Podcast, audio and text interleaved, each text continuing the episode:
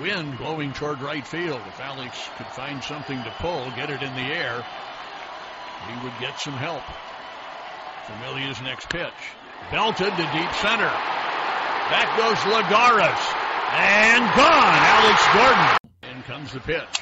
Broken bat, one hopper to third. And over to first in time. Runner going to try to score. Wild throw. Hosmer gambling that he could dash home on the throw to first base. And the Royals have tied the game. For the very best in baseball, this is the place you want to be. We're where you want to be. Baseball with the Royals. Welcome into the Locked On Royals podcast, a part of the Locked On Podcast Network, your team every day. I'm Rylan Stiles. This is the first ever Locked On Royals podcast, and today we have a jam packed show for you. We're going to discuss the winter meetings, we're going to, we're going to discuss Whit Merrifield, Maikel Franco, Mike Matheny, and Ryan O'Hearn. Huge show today, but first you can follow me on Twitter at Rylan underscore Stiles. That's at R Y L A N underscore S T I L E S. You can follow the show on Twitter at Locked On Royals for all your Kansas City Royals updates and show updates. This show in the off season will be two to three times a week, depending on how the news works. Once spring training gets here, it'll be every single day. So a couple weeks here of just one to two shows, and then we're ready for spring training. I believe spring training opening day is like February 26th or something like that. It's right around the corner. It's right around the corner. The first topic for today I want to discuss is Maikel Franco. A 27 year old who fell out of favor in Philadelphia and is now looking to resurge his career. He has a ton of upside. He's a guy that once looked like a promising power hitter, a guy that once looked like he could be a mainstay in a lineup for a long time, a guy who for his career averages 25 home runs and 85 RBIs. I like this addition. Maikel Franco has Kauffman pop, and you're going to hear that a lot throughout this the life of this podcast. Kauffman power. It means he's a guy who can consistently hit home runs at Kauffman Stadium. There's not very many of them. But the juice he has off his bat is Kauffman power. If he can find his way in Kansas City, he has the potential, he has the power power level to be a consistent home run hitter in Kansas City, which is again extremely hard to do. Look at the home run record books, folks. Not a lot of people can do it. So from that standpoint, it's good. You add him to a lineup of Dozier, Soler, Perez, Gordon probably going to get re-signed, I think. Spoiler alert. Whit Merrifield. You add him to that to that lineup, and you've got a competitive lineup on your hands. I love the move. One year deal, $3 million. There's no such thing as a bad one year deal. It gets even better when it's only $3 million. This season, his projections are 20 home runs, 62 RBIs, a 303 on base percentage. I think he goes past those pro- projections. I think that, that this season for Maikel Franco goes one of two ways. He lights the world on fire. He's rejuvenated. A change of scenery does him well. He fits in the AL a lot better than the NL. And he gets traded at the deadline. He gets traded at the deadline. Someone makes a, a great offer for him. They need him to, to make that push because a lot of teams around baseball think that this is their year to win. Look at the winter meetings. You have the White Sox revamping their entire roster. The Rangers trying to get in on, on any action that they can get in on. The Angels throwing money out there. You have a lot of teams that did not win last year trying to get a seat at the table, trying to get into the playoffs. And with more teams thinking that they're so close to winning, comes more teams at the deadline thinking that they can make a move to make that last second push, to make that second half push. And Maikel Franco enters the chat. That's one option for this season for Maikel Franco. Another option is I think he's a good player.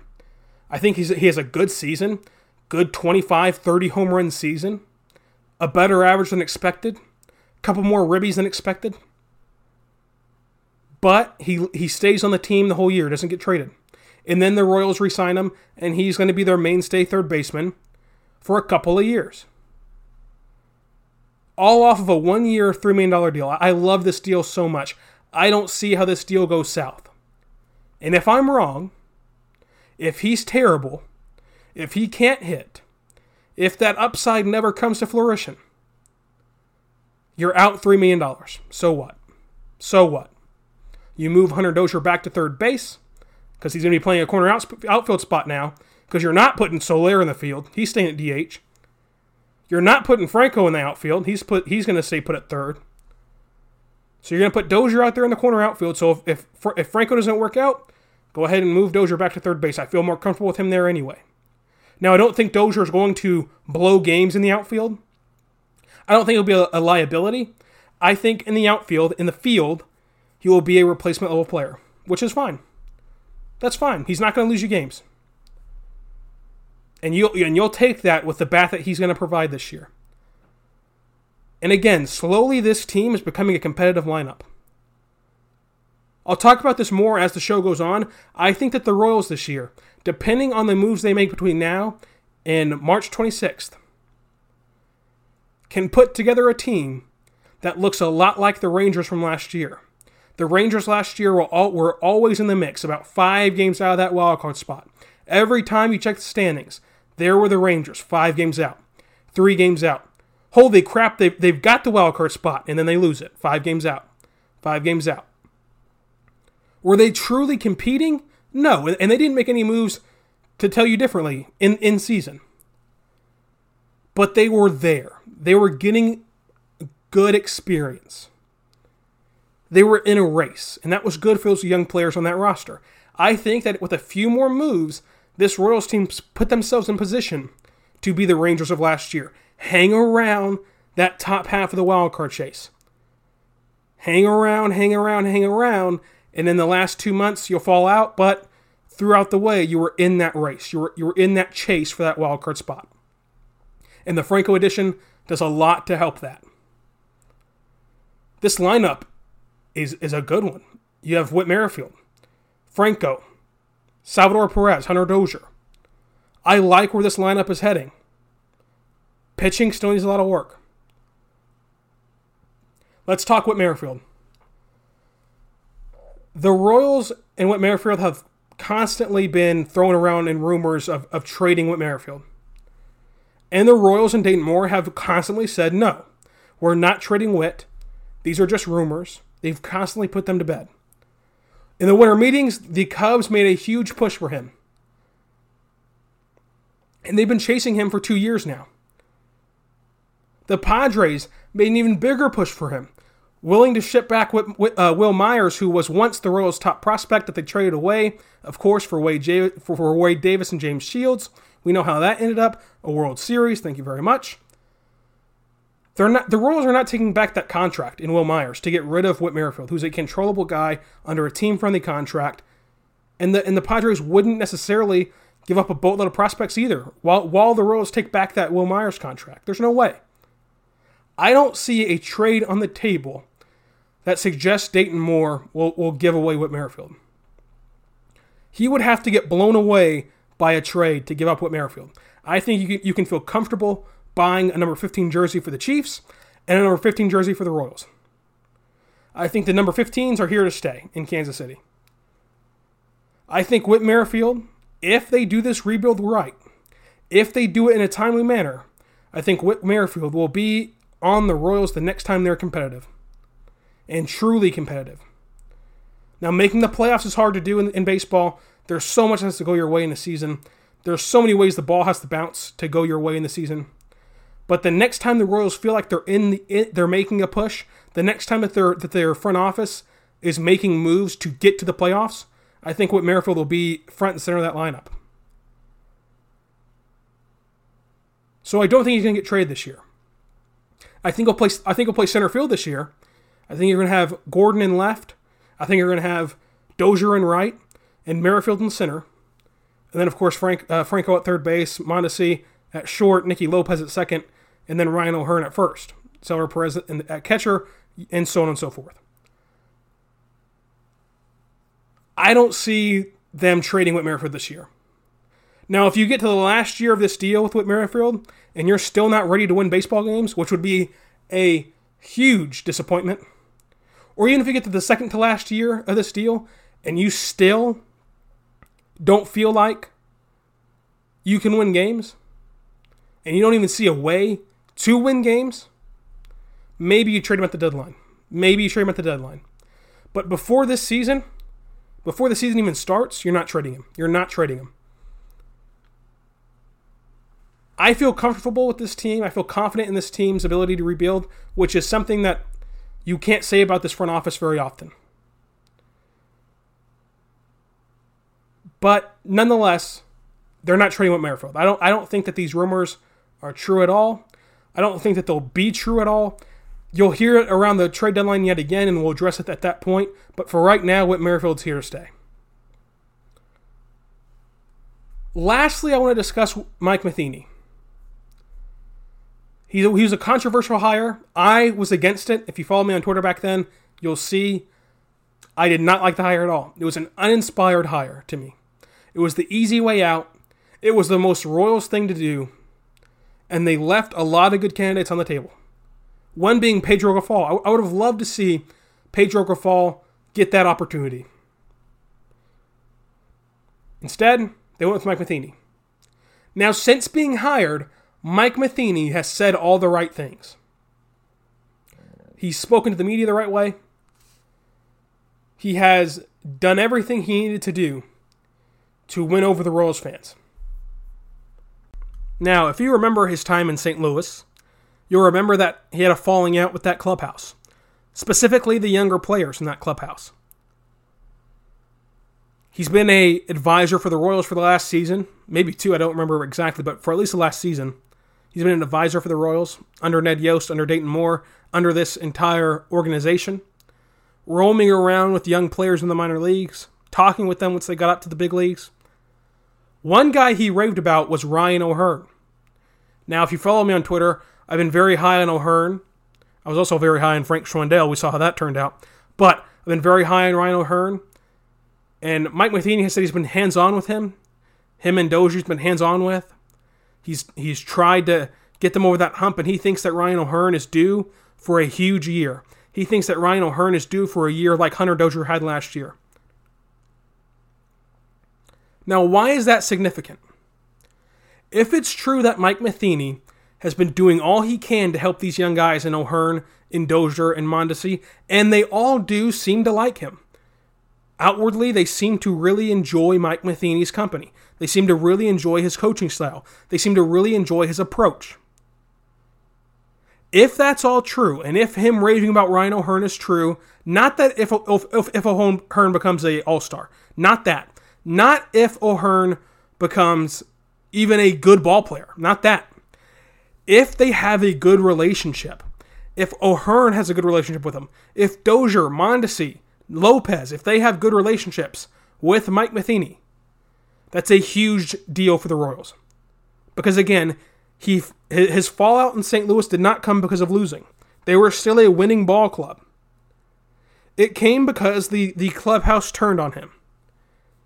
The clubhouse, the players, the organization turned on him. And Dayton Moore, you can say whatever you want about his GM style, you can say whatever you want about him, but he's done a great job with this organization and not getting them into a lot of drama. Not getting them into a lot of headlines in terms of there's fights. There's guys not respecting the manager. There's guys not respecting the organization. So for him to sign off on this Mike Matheny hire, for him to make this choice, tells me that he's seen enough from Mike Matheny to say he's changed his ways.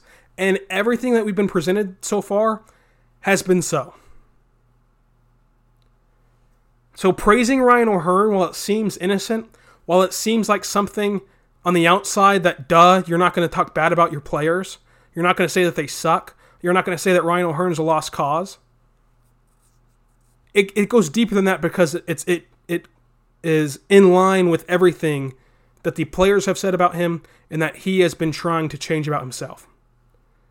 If he can have a relationship with these young players who we expect to be a part of this team the next time you see playoff baseball at Kauffman Stadium O'Hearn, Dozier, Mondesi, Lopez, Khalil Lee.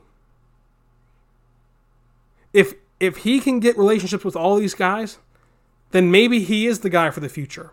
Maybe I'm wrong about thinking that he's a stopgap manager. Maybe I'm wrong in thinking that he's the guy that's going to be uprooted by the next hotshot manager that comes along whenever the team wants to win again. Maybe I'm wrong in thinking he's just the steady hand that guides the ship right now. I hope he is changing his ways. I hope he is. But it's been a good sign so far. And, uh, you know, if you follow me on Twitter again, I hate to praise Mike Matheny because I think that this was a terrible hire. But he's he's winning me over day by day. He's winning me over press conference by press conference. One more thing I wanted to end with regarding the whole winter meetings was the Rule 5 draft and Salvador Perez. So I guess two more things.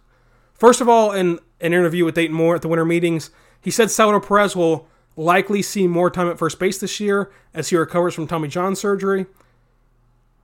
I wonder how how much more Salvador Perez can take at the catcher spot. Even when, Salvador Perez was an elite catcher, he got beat up a ton. Bats hitting him left and right balls hitting him left and right. He was a gritty catcher. So many times in that playoff run in 15 and 14, you saw him get nicked up in games. He took a beating for years behind the plate. How much longer can he last at the catcher spot before he makes that transition, as Joe Mauer did, to, to be a first baseman? Now, the Royals didn't take care of him whenever he was a catcher. They didn't give him enough days at first base because they had Eric Hosmer. Now you have Ryan O'Hearn, which is easier to take him out of the lineup than it was Eric Hosmer.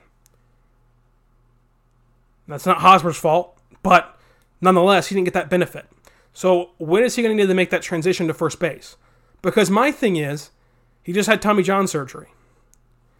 If Salvador Perez does not have an elite arm anymore, now granted, a lot of times players get better after, after Tommy John surgery in terms of their arm. They get better. They, get, they, they become a better thrower after Tommy John surgery, at least for pitchers. So it's not a sure thing that his arm falls off after Tommy John. But let's just say, hypothetically, it slows down a bit. He's no longer elite at gunning down runners. As time wears on him, he's no longer elite at pop time to go get runners, popping out of his stance and throwing the ball down down the diamond.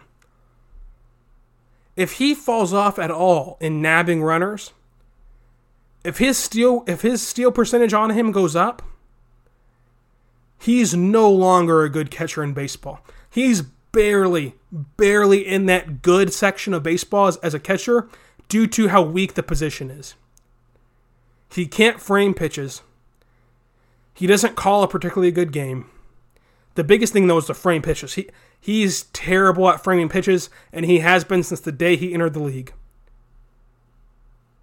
When you can't do those things as a catcher, your value goes down and down and down. And I know he's a fan favorite. He's he's a great guy, a great human, a good player. But if he can't gun runners out at an elite rate anymore, he might need to become a first baseman or DH. Because he's never been a particularly good catcher in terms of, again, framing pitches, calling a good game, working the umpires. And if if he can't do the one thing he's been elite at, then we have some we have some issues here. I think it'll be all right. I think that they'll find a, a place for him again. It's a lot easier taking Ryan O'Hearn out of your lineup than it is to take Eric Hosmer out. It's a lot easier to put him at DH and give Soler a day off than it was to give Kendrys Morales a day off. In in that in those critical runs that they had. Billy Butler, another guy that was a mainstay at DH. The main thing, though, is I think he's going to be a first baseman here pretty soon. Maybe not this year, maybe not the year after, but pretty soon his days at catcher are numbered because the position beats you up. It's the same way for anyone. Like I said, Joe Mauer's a guy who's transitioned into a first baseman. Buster Posey play, plays more first base now than he ever has. That's just the nature of the beast of, of catcher. You have to transition at some point, and if that arm goes, he'll go. One last thing the Royals drafted Stephen Woods Jr. from the Tampa Bay Rays in the Rule 5 draft. Now, what does this mean? The Rule 5 draft means that the player you take must stay on your active roster the entire season, game 1 to 162. If he's not on your roster, if you send him down, he gets returned to the team you drafted him from. In this case, if they send down Woods, he'll be returned to Tampa Bay. He was the fourth pick in the Rule 5 draft. He must stay on the 26 man roster. Now, here's why I think this is a, a good move. The, the, you know, is, is he ready, the 24 year old, is he ready for MLB action? Is he ready to be a bullpen arm in the, in the Major League Baseball at 24 years old? Probably not. He's surely not ready to be a starter, but he has good stuff. He, he has a lot of good pitches, has a good pitch mix, and the Rays couldn't protect him. So you nab him. You nab him. And now that the roster is, is expanded to, to 26 men, you have a 26 man roster now, this is a great move. You can hide him in that bullpen. And oh, yeah, you're still not trying to compete yet. You're not ready to win games yet. So, what's the harm in taking a chance on Stephen Woods? That's all I got on that. I think it's a great pickup by the Royals to draft him. I think that he'll be a guy that surprises, kind of like Brad Keller. But that's all we got today for the first show of the Locked On Royals podcast. Subscribe anywhere you get podcasts from. Leave a review anywhere you get podcasts from. My favorite is Apple Podcasts, so if you can go over there, leave a five star review. Thank you very much. This was the first ever show, so let me know what you liked about it, what you didn't like about it. I'm recovering from a, from a cold right now, so if you can bear with me there, that'd be great. Again, follow me on Twitter at Rylan underscore Stiles. It's at R Y L A N underscore S T I L E S. I always talk sports over there, the, the Chiefs, the Royals, whatever it may be. I would love to interact with y'all over there. Follow the show on Twitter at Locked On Royals. Perfect way to stay up to date with when the shows come out, especially in the off season. It's only two to three shows a week. Not really a set schedule. We're going to try to do Monday, Wednesday, Friday, but news could break at different days that makes me want to record a, a huge podcast. You're going to get one more show this week as we celebrate New Year's and whatnot. The end of the decade, we're going to do a all-decade Royals team and also talk about the White Sox in that episode. The White Sox have made a ton of moves, a ton, a ton of moves this offseason. Thank you all for listening. I appreciate it very much. Be good and be good to one another. And we'll see you next time on the Locked On Royals podcast, a part of the Locked On Podcast Network. Your teams every day.